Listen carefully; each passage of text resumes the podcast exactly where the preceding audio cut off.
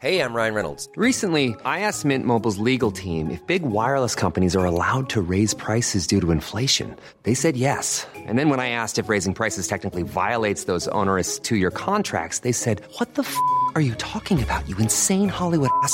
So to recap, we're cutting the price of Mint Unlimited from $30 a month to just $15 a month. Give it a try at mintmobile.com slash switch. $45 upfront for three months plus taxes and fees. Promo for new customers for limited time. Unlimited more than 40 gigabytes per month. Slows. Full terms at mintmobile.com.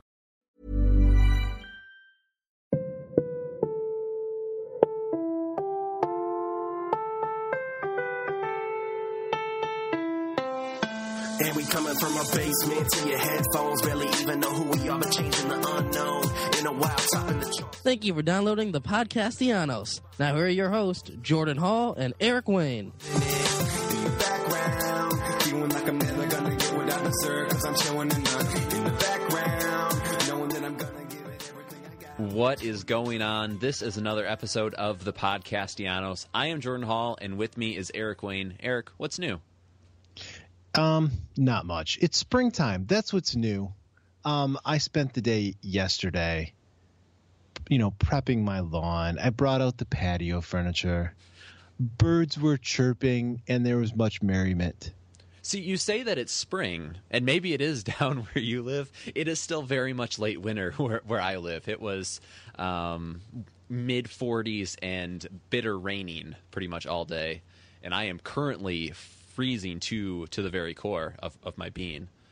Y'all, you get up around the 45th parallel or wherever you are, Yeah. and yeah, you you know, just shoo the penguins off your porch, put some flowers. It's welcome spring. Come on. Yeah, we're still trying to get rid of the polar bears from the backyard. They're nasty little bastards. Speaking of, I don't know if you saw this, Eric, but NFL draft prospect, and I'm going to try my best to say this because I'm not a football analyst. Robert M. Nkemdiche, he's defensive end for the uh, Ole Miss football team. He's, he's the a- running rebels. the, the running Rebs. No, no, they're not the running rebels. That's UNLV. What is it? Oh, the Ole Miss is just the regular rebels. it's woeful, woeful. They don't to the run at all. Ones. Yeah, they're just Yeah, they're just like meandering rebels. the Bartolo Colon of the rebel rebel world. right. Yeah. Um, so anyway, he was quoted in an ESPN the magazine piece as saying that one of his first big purchases he'd like to make after signing his first, you know, big contract would be to buy a pet panther. A panther, Yes. Now he, like Cam Newton. I don't know that it, it works like that. I'm thinking uh, more like the ones that you know run run loose in the wild at times. Nice. That makes more sense. I guess he is kind of a red flag guy. He's the guy that fell out of a hotel room window and was arrested. Well, hasn't everyone though? Really? That's true. Um, so, do, would you be more or less comfortable drafting him, knowing his his Panther ambitions? Less. Less. Wild animal people are insane. What are the two ma- magicians, Siegfried and Roy, having the white tigers then, until they like bit their face off or something? Don't don't own exotic animals. When you when you're a white tiger, you know, shower, do you buy like you know head biting insurance? Is that is that kind of a, th- a thing that Geico drafts up for you? That's pretty uh, specific type of insurance. I would imagine. I'm sure all the ins- insurance underwriters who are listening to this podcast can rebuke me, but I, I don't think that maybe it, they probably even offer that. Although you can insure anything. Yeah. Yeah. Um, I was thinking like. Do you think he's gonna fence in his backyard and let it be like an outside panther, or is is a panther like an inside pet? That's a good question. Uh, I imagine you just have it in your bedroom. I mean, to to impress the ladies when they come over. It's like a sex panther. Oh. Sixty percent of the time, it works every time. I had no idea. Had no idea we were going there. Um, so yeah, Robert, if you're listening, add us and uh, let us know what you're planning on doing with said said panther. Yeah. Um, but this brings us this week's leadoff question: If you could own any exotic slash large slash marine animal, what would you pick? I got a I got a confession to make. I'm on the internet a lot, and the internet loves pets, True. right? Cats, dog photos. I am not a pet person. I Mm. find their pooping in the house to be disturbing in Yeah. the case of a cat, or just generally dealing with their poop and needs. Pets are very needy. I feel like, so I, I would want a very low maintenance pet, and I'm really not into cuddles. I don't. I don't need something to cuddle with. So I'm gonna get a giant tortoise. You know what I'm talking Oh about? yeah, that's not a bad choice. They live forever. They they look like a rock and they move about as fast. All you need to do is toss this thing some lettuce occasionally. And I'm not eating the lettuce. Yeah, you know, I can go to the I can go to Meijer and buy lettuce and everybody think, "Oh, look at that healthy man buying lettuce." I'm just going to throw it at my tortoise. So this is like a lo- living elaborate pet rock. Yeah, it's great. You know, every once in a while, maybe he'll crane his neck out a little bit to look at you awkwardly. But otherwise, you don't have to deal with tortoise drama BS. Its turds are probably small. I would assume. I don't so. know. I don't know about tortoise turds, but I'm going giant tortoise. That's a that's an excellent choice. How about you, Hall? What are you What are you taking? What Um, exotic animal do you want? I have I'm I'm an animal person. Like I love animals. So I had to make out my list. And I came up with like a top 12 list. I'm like this is this is too much. I had to narrow it down and it was actually really difficult. Um, but I ended up going with a hippo. Um, Dude. they're, they're probably not like my overall favorite animal, but there's so much you can do with a hippo. Did you sing the "I Want a Hippopotamus"? No, that song is Christmas garbage. That- That is not a feasible Christmas gift. She just needs to let it go.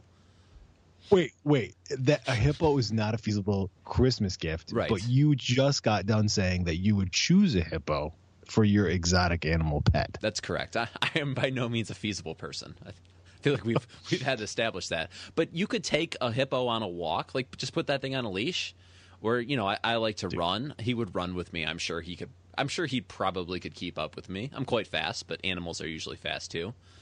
Um, Do you know that hippos kill more human beings, like per capita, than any other wild animal, like in Africa? really, They're ornery. They're they're angry SOBs. the thing is, if you got them from like a, a pup or I don't know whatever baby hippo would be calf. called, A calf. a calf. I think a calf. yeah, they would know you. They wouldn't like gore you or anything. You'd you'd be fine. Maybe not. You just feed Right. them with the bottle, yeah, until they're big, and then you throw them all your leftovers and, like you say, your lettuce.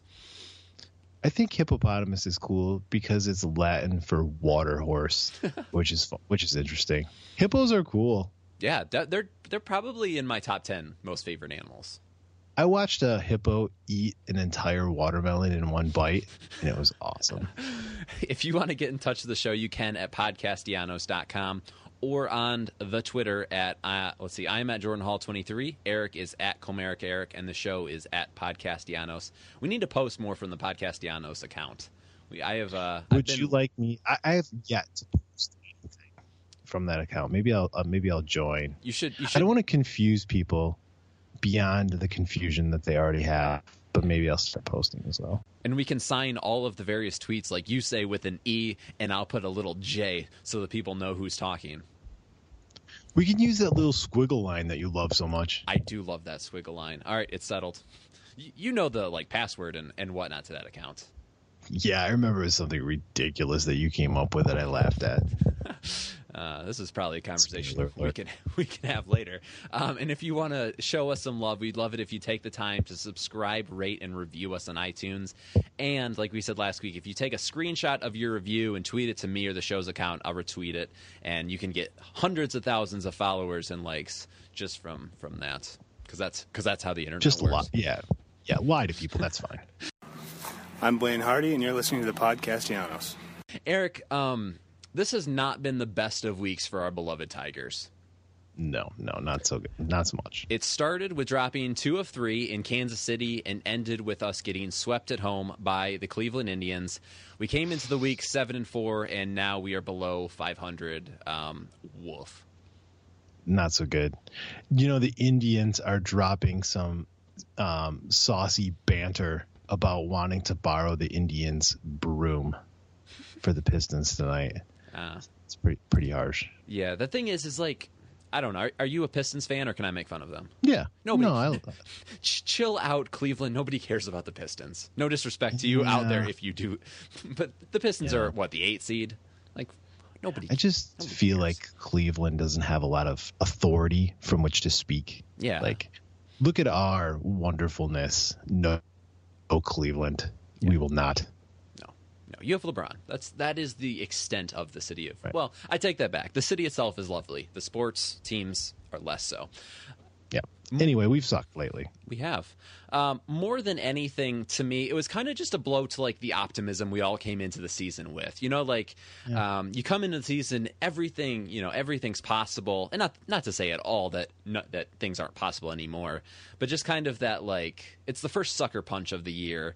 Um, the sense that you know this this is an easy ride, completely gone. You know, we're we're in a dogfight in this division, and there's four other teams who don't suck. Correct. The Twins, you not feeling the Twins. No, I'm I'm The not Twins are done. Yeah, I, I don't. No, four other. That includes the twins. Oh, But yeah, I'm I sorry. Mean, I don't think. Four other. Yeah, not four that are competing. No. My my math isn't very good. That's okay. Down, downstate math. Yeah. Um, no, I don't. I don't think the twins are are that great. But I think they're they're a team that can give us a, a run for our money. And I don't know what They're the 50 games that we play each team in the division every year. Um, Yes. For me, the big talking point from week one has to be the rotation. Uh, two of the five were dynamite, and um, I feel like one week ago we were talking about the starting pitching depth, and all of a sudden there's real question marks around the other three spots. So you know. We're all optimists here. Speaking of you and me, not not Tigers Twitter in general. All Um, all two of us are. 100% of the people talking on this podcast are optimists. Um, so let's start with the good. Jordan Zimmermann was light freaking out again. Yeah. Six and a third against KC on Wednesday. Didn't allow a run. Struck out eight. The streak is up to 19 and a third. Is the streak ever going to end?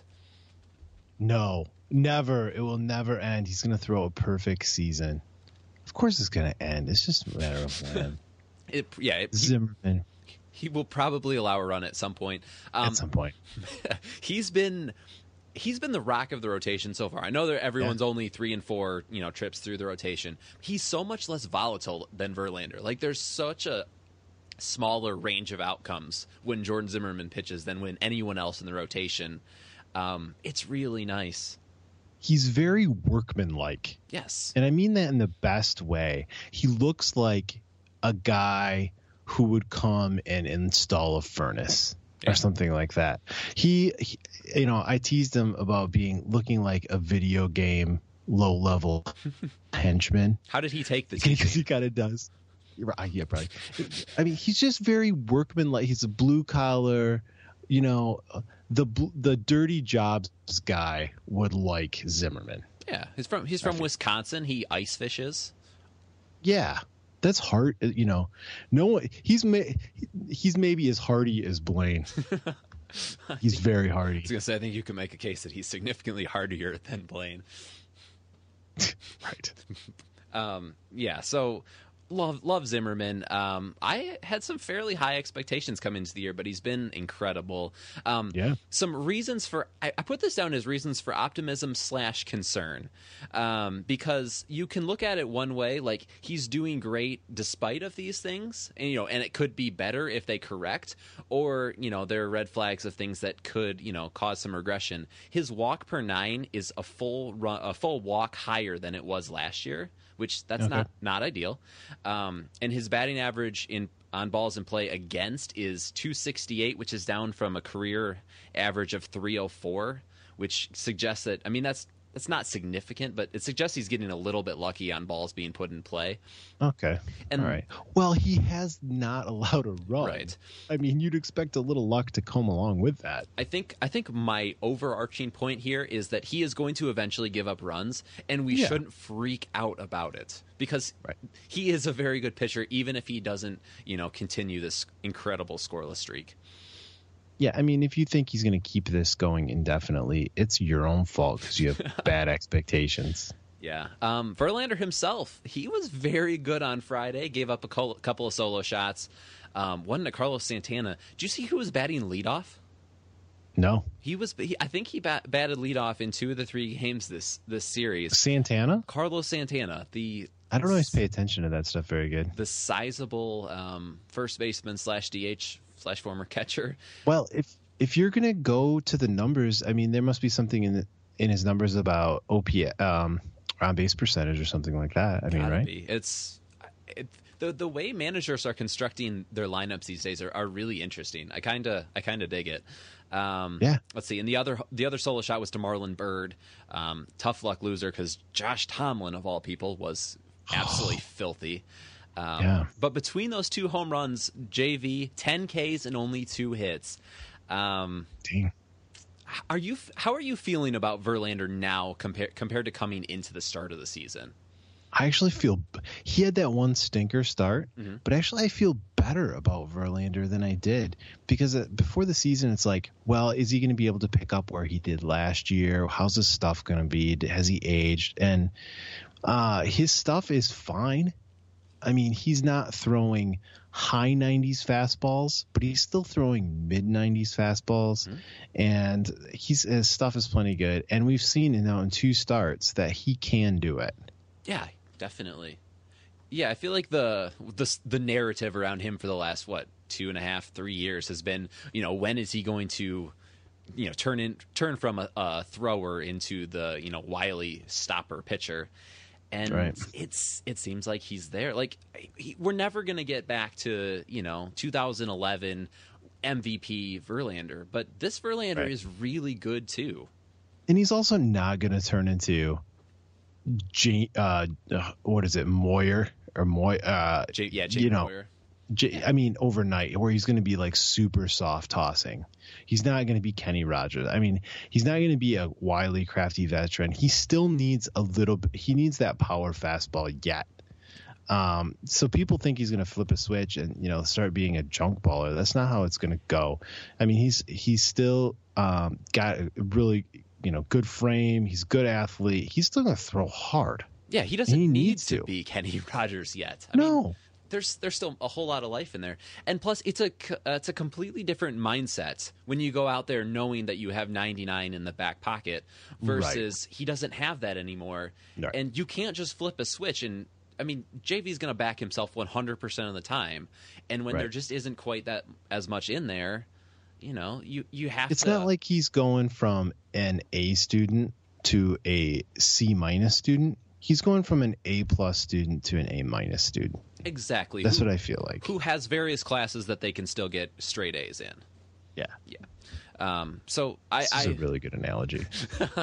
it's because we were both A students. um, so yeah, I, I agree. Um, I feel like there was a lot of talk in the spring about you know classic Verlander being back. I, I don't mind this Verlander. Let's get to the bad. Um, in the last week, Shane Greene, who was my pick to click last week, we won't talk about that at all, um, has taken two losses and had a blister explode. Anibal Sanchez gave up seven runs in two and a third innings, and Big Pelf, much to my chagrin, because you know I hashtag love him, uh, put 13 Royals on base in five innings. Who are you most concerned about?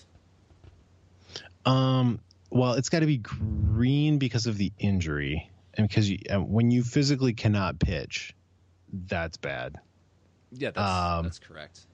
I did not. I have to tell you, I was busy having a life, and I did not see Sanchez's start. But I've heard it was very poopy. I have to be honest with you too. I was watching uh, Man United was playing the FA Cup semifinal. I finished watching that game, flipped over to the Tigers, saw that it was eight nothing, and I continued to flip the channel. So I I didn't see any of that game either. I just um, checked the box score. But there's there's no time when you're giving up seven runs in two and a third, and the outing wasn't Yeah. really really bad. So, of the those three, I would say I'm most concerned about Greene because his he can't pitch, I guess.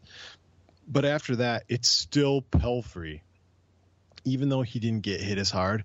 But Pelf is like it's like watching a dump truck roll at you at 25 miles per hour and you cannot get out of the way. Like it's coming and it's rolling over you, but it's just slow motion. He's gotten so lucky. This is like it's a bad accident waiting to happen. He's walking so many guys. He's nibbling the corners and it's just a mess with Pelfrey right now. Okay, so here's the stats. 14 and two thirds innings pitched this year. Eight, uh, let's see, eight walks. Wait, no, that that cannot be right. I don't know what the deal is with my numbers, but they are extremely incorrect. They a, a whole lot of walks and a 3.68 ERA. So I get it.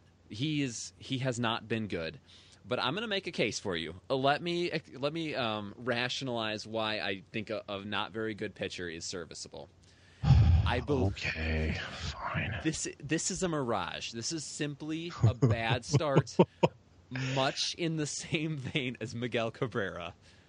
That was a that was a joke. They're they're not they're not equatable. However, he is posting a completely unsustainable walk per nine rate. Previous career high in a full season is 3.1 walks per nine. His rate currently 7.4 that is well over double his career and he has uh, six full seasons of track record at you know significantly fewer walks I have one name for you that's going to destroy that argument. go ahead Dontrelle Willis. Dontrelle Willis did not walk a lot of guys until he started walking everyone. okay I I I see what you're saying but i feel like he's a, mecha- right, mecha- a mechanical anomaly like there was so much going Yeah. on with him it makes Okay. sense that when he That- unraveled he was going to unravel hard Okay, that's that. All right, that's not hundred percent fair. Okay, but I am still stunned, Hall, that you are hitching your wagon to the Pelf train. This is not a train that I want to be on. i don't You really, you you really believe in your Pelf? I don't. I mean, it's all a matter of perspective. I don't think that Pelfrey is going to win a Cy Young. Like, I don't. He's not that good. What he is is a serviceable fifth starter. That's what I think he can do. Four point three zero ERA. Uh, I don't know, 12, 15, 12, 13, 14 wins, something like that. He is that. He is that good. We just need to not give up on him. And I know that the the war people are going to be like, well, hopefully, hopefully the war people have stopped listening by now because I feel like we've you know pooed on on the war stat enough. But this is a straight eye test. All of the pitches, like if you actually watch the movement, I'm making gestures with my hand that nobody can see. If you watch the movement on his pitches, it's good. It is hard to hit stuff. He just can't locate it in a spot where it does anything. If he's starting to put that that sinker in a spot that's hitting corners, which over the course of his career he has, he's going to start missing more bats and he's going to stop walking people. Uh, I mean, I know that it's looked bad, and I know that watching him has just been absolute torture for three starts.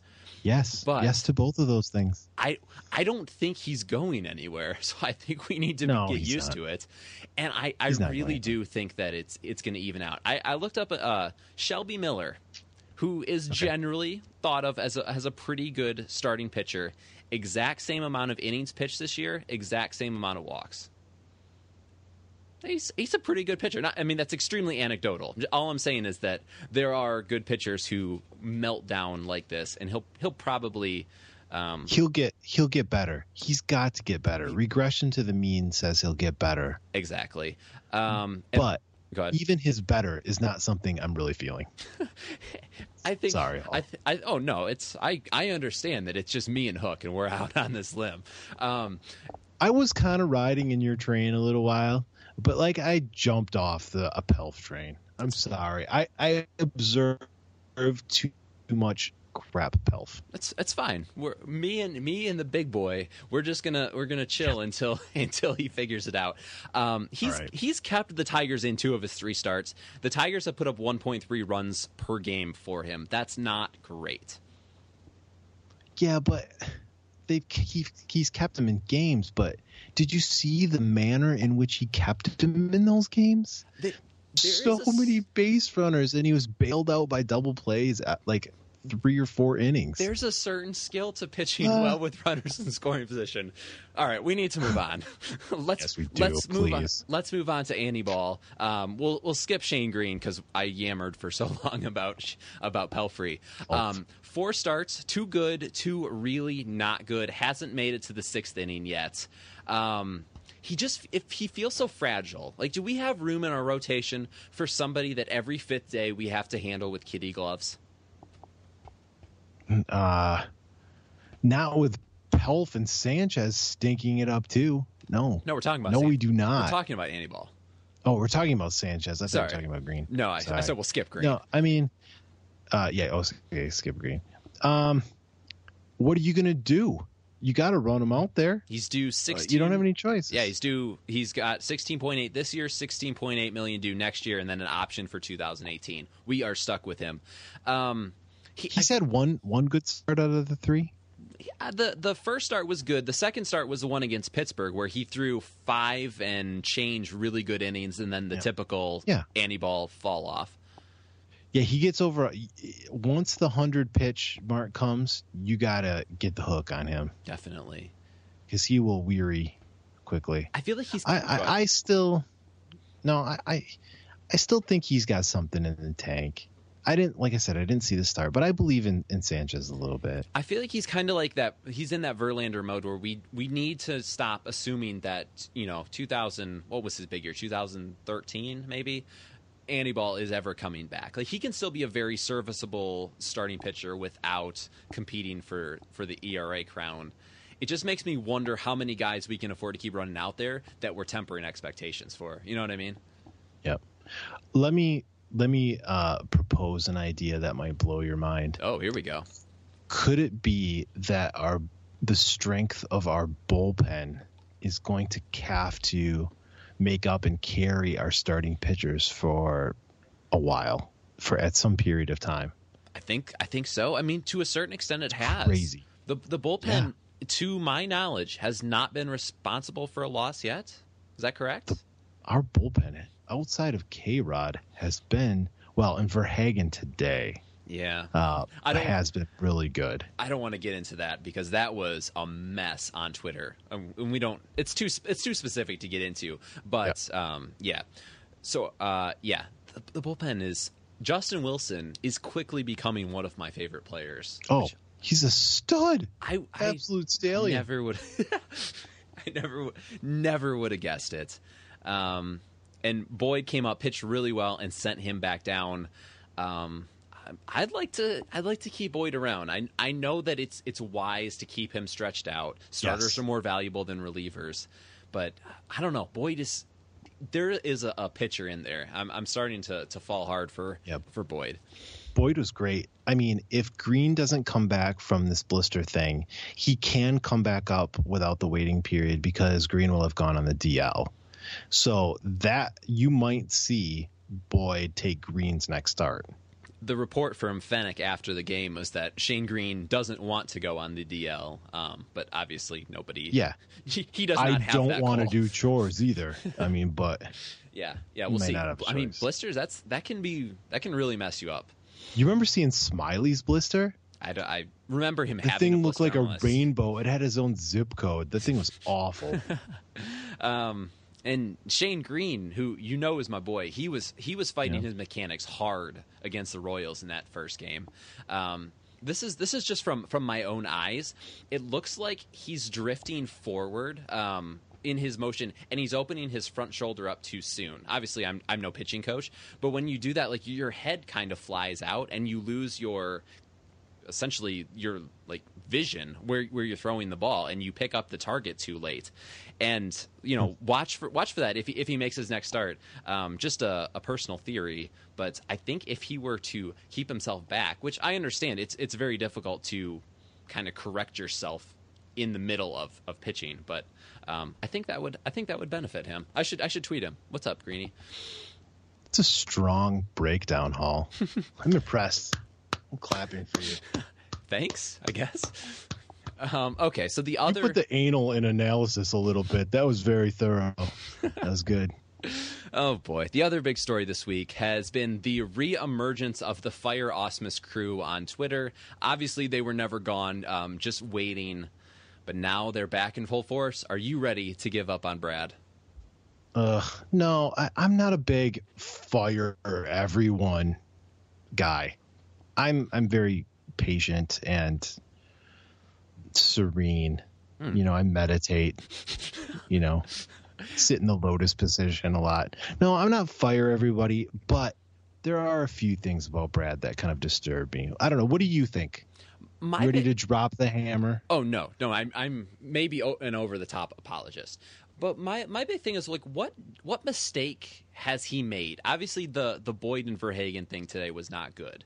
Um, but what what like what is the big mistake that Ausmus has made so far? That that has I been a fireable fence. Like I, I just don't like the thing. Go ahead. The one thing that strikes me and bothers me a little about a little bit about Brad is that he always seems so weary. He seems tired and maybe even a little dispassionate, unpassionate. Like you look at um, uh, the Chicago Cubs manager Maddon. Joe, Joe Maddon. Mhm. he's he's significantly older, but he just has like a flair for life. It looks like he's having a good time. I've never seen Brad Ausmus look like he's having a good time managing the Tigers. I know you don't need that, but a little bit of like invigoration in a long season is helpful, I think. Yeah, I I could definitely see that. And you know, we, we talked about it. What the second or third show we ever did about you know uh, of Al Avila's impassioned speech. You know, going into spring training, and we were kind of wondering if maybe a little bit of that would have benefited the Tigers through the season. And you know, right right about now, it feels like somebody could use a boot up the you know the hiney. And Jim Leyland said he was never a rah rah guy, and he wasn't.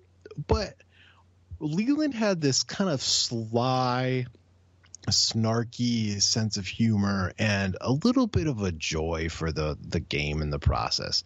I feel like Brad just feels weary. Yeah, and and maybe maybe I, the thing is is I don't know that he is the right guy. I just don't think anything we've seen on the field proves that he's not. You know what I mean? Like, like I I don't feel like there's been um any any evidence on the field that says you know he's making the wrong decision. Got to boot him. Like he didn't Yeah. he didn't trade for K Rod.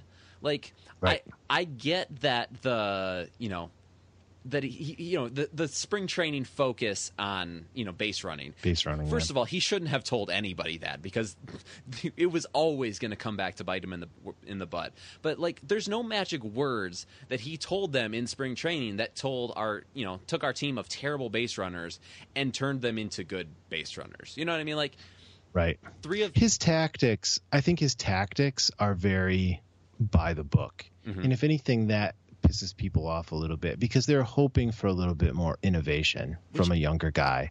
Which I think yeah, that's what we all kind of kind of what we all hoped for. you know you know everybody laughs it up. He's a smart guy dartmouth he's young. And i think we're all expecting like oh this is going to be kind of innovative he's going to take some risks with how he uses the bullpen how he constructs a lineup he's going to do some things with uh, you know shifting and none of that has really happened i mean he, we've shifted a little bit more but But baseball otherwise has it- shifted a little bit more. I mean, he's just Right. kind of going with trend. That's going with the flow. There's nothing particularly innovative about Brad Ausmus. In fact, it's maybe a little bit regressive. Yeah, which, like we said, that's that's a surprise.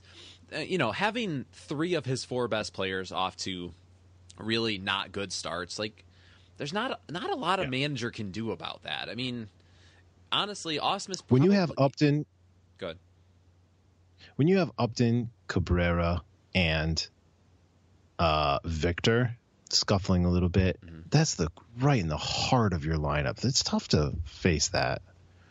Yeah. That makes you look bad in a hurry. All right, we need some fun. Are you ready to go to Yeah. your power rankings? Yeah, we can do power rankings. Let's do some Are power rankings. Oh yeah, okay, this might be the week. This might be the week we where we tackle uh, models of minivan. okay, Models All of minivan. The the other choice that we have is professions you wanted to have had as a child. Oh, So you're you're a child, you're a grade school kid, and you're like, what do you want to be when you grow up? So this would be like, what do you want to be when you grow up? Professions. I think we're gonna have to go with the childhood professions. Maybe Childhood professions. That's good. You know, we need a little joy. Yeah. What's more hopeful and aspirational than childhood, you know, profession desires? Yeah, maybe next week on the minivans. Maybe. Yeah, I think next week we could get to it. Um. All right. Starting at number seven. This is the seventh best. Uh, this is police officer. Little kids always want to be police officers. They respect them. You know, police officers have both power and compassion. I'm not going to get into the the police drama, but traditionally, police officers are a very highly rated and desired job, and especially as kids, it's a very less. It's a, it's much less of a complex environment, Yeah. right? It's mm-hmm. more simple. Police officers are good and helpful. They're heroes. They're the good guys. Yeah, for sure. All right, that's number seven. Number six is superhero. superhero is down on the rankings a little bit because it's not a realistic profession. but when you're a child, that sounds pretty good. Um, this is great because it allows your imagination to run wild. It's fun. Um, uh, you know, there's this kind of ego thing with kids. Like, I want to, you know, I want to have special powers, and they like dream up what powers that they want. It's also down in the a little bit because it's gotten quite commercial. That's Right. very true. Like, uh, all these movies and stuff, and I'm like little, like little kids are going into these movies. I feel like we're violating them a little bit in their in their poor youngness with like violent superhero movies. You know what I'm saying? I have, I, or I do. I, I actually, I'm not a, a superhero guy, so I haven't seen uh, probably any of them. But I, I'm sure that you're correct. I'll, I'll take your word for it. Thank you. Number five is artist. Artist. Kids, when they're in grade school, do a lot of art because teachers, frankly, need something for them to do. And of course, grown-ups affirm all the art that children make. It makes them feel very good about it, even though some of it is crap. Um, but you're very affirmed as a child with the art that you make. So you want to be an artist. That's five. Okay. Number four is is doctor. doctor, uh, when you're a child, I think is more virtue driven. You really do want to help people, and children when they go to the doctor, I mean, it's a very respected thing. The doctor has, you know, the code or the, you know, you know, at least the stethoscope. It's a very high honor kind of thing. Kids want to be doctors. You have control. That's pretty good. Control over the lollipops. Yeah, you want to get that sticker, be good at the doctor. you know. Uh, number three is astronaut. Astronaut, I feel, used to be bigger. That's why it's not at the very top of the list. Because I think there was a t- time in American history where every child wanted to be an astronaut. Right? Probably. Um, it's still very noble. Um, but I think it's more like tech heavy now. Like I think a kid would maybe say, I want to work for NASA almost as much as, you know, I want to be an astronaut. Can I? it's- go ahead. No, yeah, please. Can I run a theory by you? Whitney and I were discussing this, um, and by that I mean I was explaining my theory to her. I, I think that Neil Armstrong is one of the most overrated heroes in American history.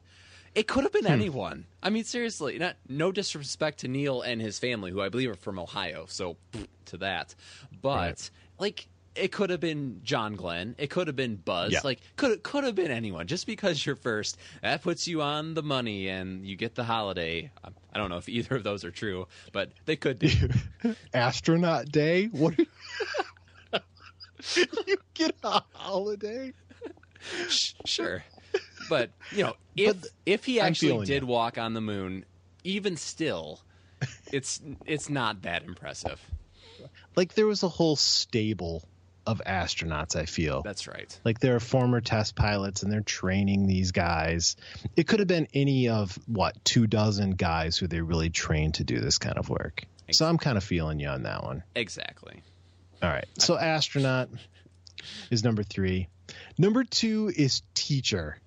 Every little kid wants to be a teacher because um, kids love their teachers and they spend so much time in the classroom. That's one of the first things that they can think about. And, you know, it's their whole world.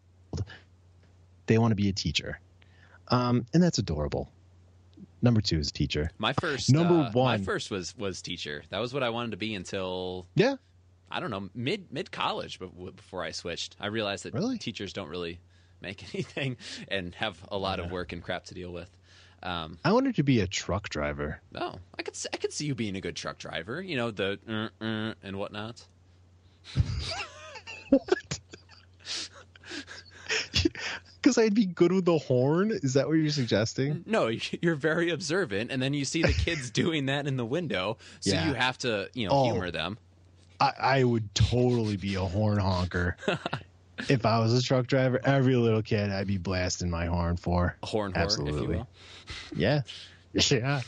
Okay, number one. Do you want to guess for number one? Ah, dinosaur. Is that even a profession? We're talking about professions, Hall. I, f- I feel like half the kids that I've been exposed to, which obviously mostly are on television, want to be dinosaurs when they grow up. So that's that's my guess. I'm sticking with it. You're killing me.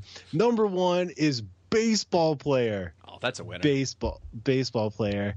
Um it's pure unadulterated joy if you're being a baseball player. You get to play around every day. I mean, guys even at the major leagues we say play baseball. They don't they don't work baseball. No, they play baseball. It's having fun with your friends. It's a beautiful field. Um, and kids adore you, right? They come up, they want your autograph. Shoot, even grown-ups adore you. True. Even dopey dudes in their basements with microphones love baseball players. That's the best profession to want to have when you're a child is baseball player. Do you think when Brad Ausmus was a child, he wanted to be a player or a manager? I can imagine him like sitting with his sweater vest in his basement and like his, you know, dry erase board that's numbered one through nine and making his own his own batting lineups. You know, he's filling out his Dartmouth application.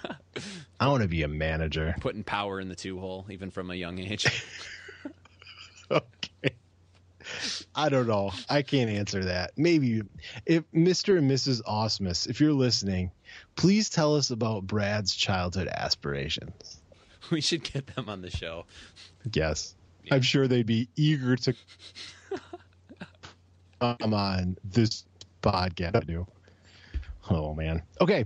Uh worst three. Are you ready? Yeah, let's go. Uh number the number three is chef. Okay. because you think chef is going to be a glamorous job you're you know being creative and fun. Unfortunately for most chefs it's like light manufacturing work. You know you, you and you slave and you wear gloves and you just crank out food all day. Yeah, not all chefs get unchopped. No, I I think chef is a less glamorous job than it than a child would think it would be. Okay, so there is one great thing about being a chef, and like an acknowledged chef. Every time you ask somebody a question, they have to respond to you with yes or no, chef. That's You kind. your that's kind of baller. I, I I wouldn't mind that. Is there a lower um, title to education ratio? Do you think? I mean, Um, you have to call somebody. I mean, doctor. You say doctor, um, but you need like nine years of education for that, right? I would imagine that takes a decent amount of education to be like an acknowledged chef. I don't. I don't know. Maybe not. Yeah. I don't have a whole lot of background knowledge on this subject. All right. All right. We're going to move along. Speaking of titles, number two is president. Every child wants to be the president. Unfortunately, they're just little power hungry monsters. All right. There's only one president, and you don't get to be that person. And first, and second of all, um, president is not a very fun thing to get No. to get to. I mean, maybe it's fine to be president, and I think it's really would be awesome to be an ex president. but elections, I don't know if you've noticed, but elections are gross. They're awful. They're kind of life ruining, really. I mean, they can Oh. be. Horrible. And you have all this pressure, you know, to, you know, not piss off the Shah of, you know, you know, Iran or what, you know, whatever leader, you can't say something bad, and you got to watch everything you say. It's it's awful. President is not a good job. I don't feel like. Speaking of elections, Whitney and I were at Meijer today, and there was uh, one of the, the tabloids. Their headline is "Father of Ted Cruz linked to JFK assassination." I'm like, What? Come on. tip of the caps for originality there. You are definitely, um, definitely making that one up. What kind of publications are you reading? It's the the tabloids. The I don't know the, the National Star. Enquirer. Yeah, there we go. I don't I don't actually know what they're called. All right, let's let's. Uh huh. Uh huh. All right. Number one, the worst thing, and this is, I, I did research on this. The number two thing that kids want to be, 36% of 10 year olds want to be a celebrity. Gosh, A celebrity. And this is so sad because it's not about achievement or what you accomplished or what you contributed to society. It's just about being famous, which is sad. That's why, why they say celebrity and not like a famous, you know, whatever. yeah. Um, it's so sad. I don't I don't want my child to be a celebrity. And little little kids do not aspire to be celebrities. That's terrible. It's the worst. don't be celebrities. Boom. That's power rankings. Oh, do you want to know the number one thing that kids wanted to be? It was just over a celebrity. Thirty percent, th- excuse me, thirty-seven percent of ten-year-olds wanted to be what? Garbage man. Superheroes. Oh my gosh. I mentioned it in the top. We but, have such delusional children. yeah. Garbage Man is a little bit more attainable than superhero. Garbage man's an underrated profession. You always get a you Yeah. always have a ride. I suppose so. Because if you didn't have a ride, it would be difficult to collect the garbage. It would. All right, let's go down on the farm. Yeah. Are you are you ready? Yes. Um, so I know that you're thinking, all right, Jordan's going to play the drop here, and we're going to get going. However, Jordan had a very busy week and may have forgotten about the drop until about five minutes before I Skype called you. So this is kind of one of those things that, like, all right, next week. I'm just going to get it on my cell phone and hold my cell phone to the microphone to play the down on the farm drop. That would actually be kind of funny. Dude, let's do that next week. I'll find it. I'll cue it up on my cellular telephone and just play into the microphone because we're awful. All right, do you want to go first, or would you like me to? I would like you to. Okay, instead of picking one pitcher as my minor league pitcher of the week, I chose to spotlight some great teamwork. Um, Stop it. This is like co player of the game. It's a weak cop out. Th- this right, one, I'll. I'll allow I think you know where I'm going. For those of you who are unaware, yesterday, Yeah, oh, I know where which is. Saturday, the Mud Hens threw a combined no hitter against the Charlotte Knights, which I believe is a AAA affiliate of the White Sox. Yes. He says with a question mark. Um, everyone's favorite Aussie, Warwick Saupold. Saupold. Saupold went five strong, striking out three. Preston Guilmet went two. Our boy Logan Kensing uh, pitched the eighth, and Bobby Parnell tossed the ninth to seal the deal. Well done, fellas. I I saw the tweet. It was like the first no hitter in Toledo since like the '60s or '70s or '80s. It's been a while. That's pretty cool. Yeah. Warwick, I feel like Warwick did the lion's share of the work there. Oh yeah. Definitely. But I- yeah, team effort. Team that was good work. It sounds like he hadn't been stretched out, so maybe if this were like three weeks down the road, he might have been able to go a few more. Yeah. But five five hitless is no is no uh, nothing to to balk at. Isn't that kind of crazy though? Matt Boyd gets scooped up in emergency late inning or late minute last minute situation and they're like okay we got to have somebody pitch okay warwick you're you know you're going to take the first leg of this relay and they throw a no-hitter that way It's pretty sweet. that's cool Did better than Norris did. Yeah norris has been Shots sucking fired. hasn't he He has. Well, it, he's only had one start at Toledo, but Oh, it was it was not good. I'm gonna go on record to say I hope that I'm wrong, but I'm I'm not optimistic, kind of whatsoever about Norris. I have the jersey T-shirt, so I want him to do well. Right. But I don't. I'm starting to get that bad feeling about him. he may need to you think it's an injury thing he's got to just heal up or is it more than that I don't know. I'm I'm not sold on him. I but not feeling it hopefully this is more I don't know. This is more just gut feeling as opposed to any real evidence that, that backs me up. Right. All right. Gotcha. My turn. Hitter of the week. Um, actually, I just want to recap from last week, and that is I picked Spencer Watkins as the down on the farm highlight. He had an And- eventful week, didn't he? He got suspended for, I believe, a recreational drug, a drug of, and not a performance enhancing drug, but something else. I don't want to say for sure it's weed, but you know that type of thing is sometimes weed. I think.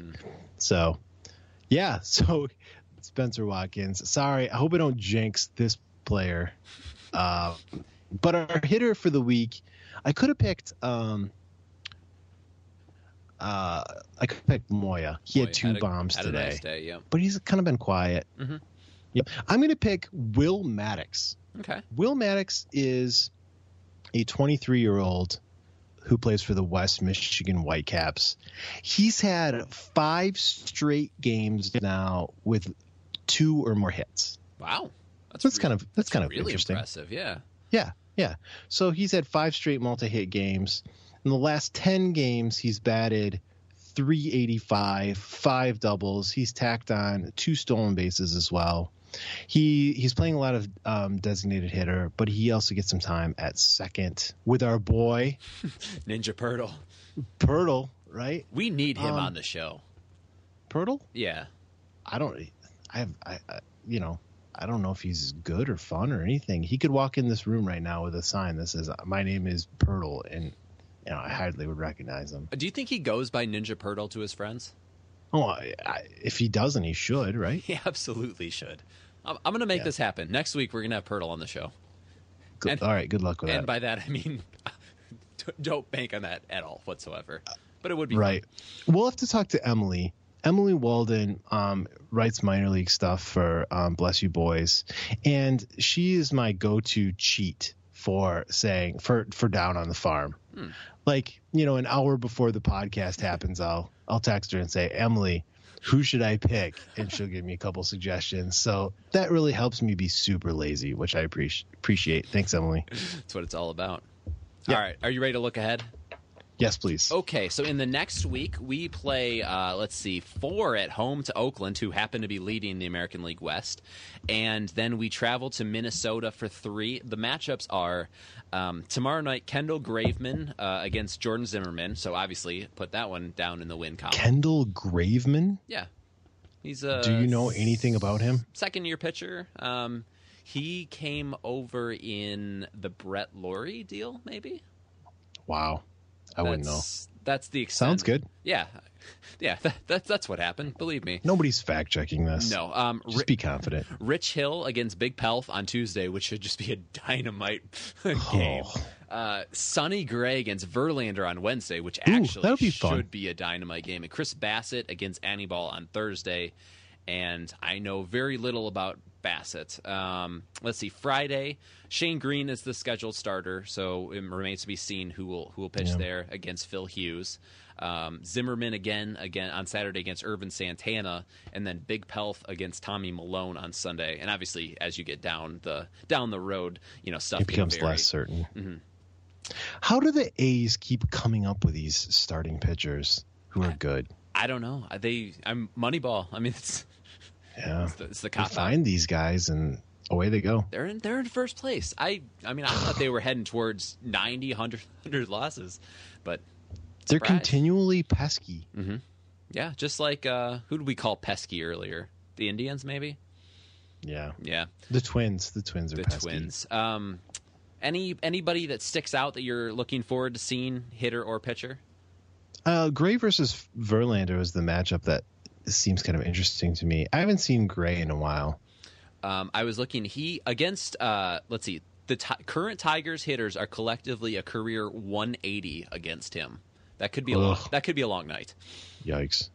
Um, I'm a, in in a, a way that is you know self defeating and it just terrible. I, I'm looking forward to Rich Hill against Big Pelf. I think that could be wildly entertaining.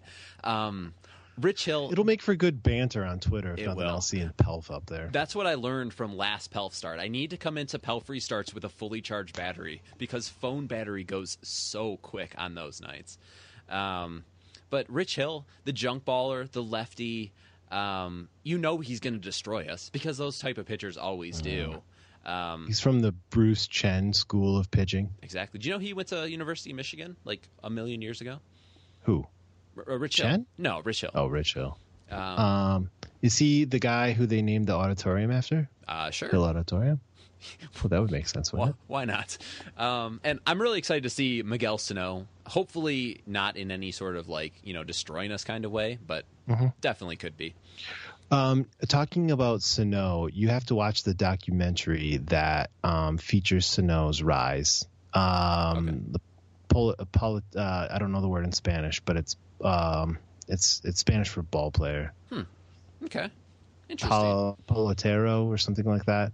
And um, um, basically, it, it it charts his rise in the Dominican, and it's really fascinating. You interesting. gotta watch it. That one and the movie Sugar. Sugar. I, I can't recommend enough. Yep. Are these on Netflix? Um, um, maybe. Okay. I think Sugar is. Sugar is super solid, especially if, if you watch any Midwest League baseball. Gotta watch Sugar. It's really interesting. Okay. Record prediction for the week. There's seven total games. Uh, I'd be tickled if they finished four and three, right? Yeah. I mean, just to pull out of this. Um, I'm going to say that four and three. I'm an optimistic guy. Yeah, I think I'm going to go four and three too. Um, it's for me, it was either three and four or four and three, but I'll I'll take the optimistic side also. Okay, last week um, picks to click were not even close. Uh, my choice of Shane Greene was what some might call a total disaster, um, while Eric had Salty, who was pretty much the sum total of our offense. So I went ahead and gave you the win without having much discussion. Are you comfortable with that? Yeah, I mean, Salty had five games, two bombs, batted 308, 120, uh, 1.284 OPS. That was that was crushed. Yeah, and Greene stunk. Yeah, Greene was not good. Um, so you are now two and zero, two weeks in. But lot, dominating. This, this game is a marathon, not a sprint. So, so I wouldn't, I wouldn't get too comfortable over there. Keep telling yourself that. All right. So for this week, um, let's see. A lot of a lot of righties we're facing: Graveman, uh, Sonny Gray, Bassett, Phil Hughes, Ervin Santana. So for that reason, I took a left-hander, one that can really go get it in center field, has a little bit of a gun. I think this is the week that Anthony Gose breaks out, and by that I mean has a respectable Interesting. week. Oh, yeah. Um who do I want? Um I'm going to go since you're going Gose. I feel like that's easily I think I can get a get a deep cut here and overcome. I'm feeling a start or two for my boy Romine. Gosh, Andrew Romine is who I'm picking. Andrew Romine. Romine He's gonna- plays a nice little first base. Yeah, I mean, he's not- gonna get if he gets one. Maybe he'll get a start this week. I feel like he hasn't gotten a start lately, and uh, uh, you know some some slick fielding off the bench for Mister Romine. There, there you have it. Gose and Romine gonna light it up this week. If you want to get in touch with the show, you can It's a race to the bottom. at uh, podcastellanos.com. On Twitter, I am at Jordan Hall 23. Eric is at Comerica Eric, and the show is at Podcastellanos. And once again, we would love it if you would subscribe, rate, and review us on iTunes. Um, anything else to say to the people before we head out for the week? No, enjoy spring. Smell a flower. Go for a walk. Throw a frisbee. Get outside. Chase some kids off your lawn. You know what? Let the kids play on your lawn. Just don't let You them play superhero or celebrity. Yeah, do, if they pretend or if they're playing celebrity, you just kick them right in the ass right off your lawn. That's true. awful. And with that being said, we say, eat 'em up, Tigers, eat 'em up. Goodbye.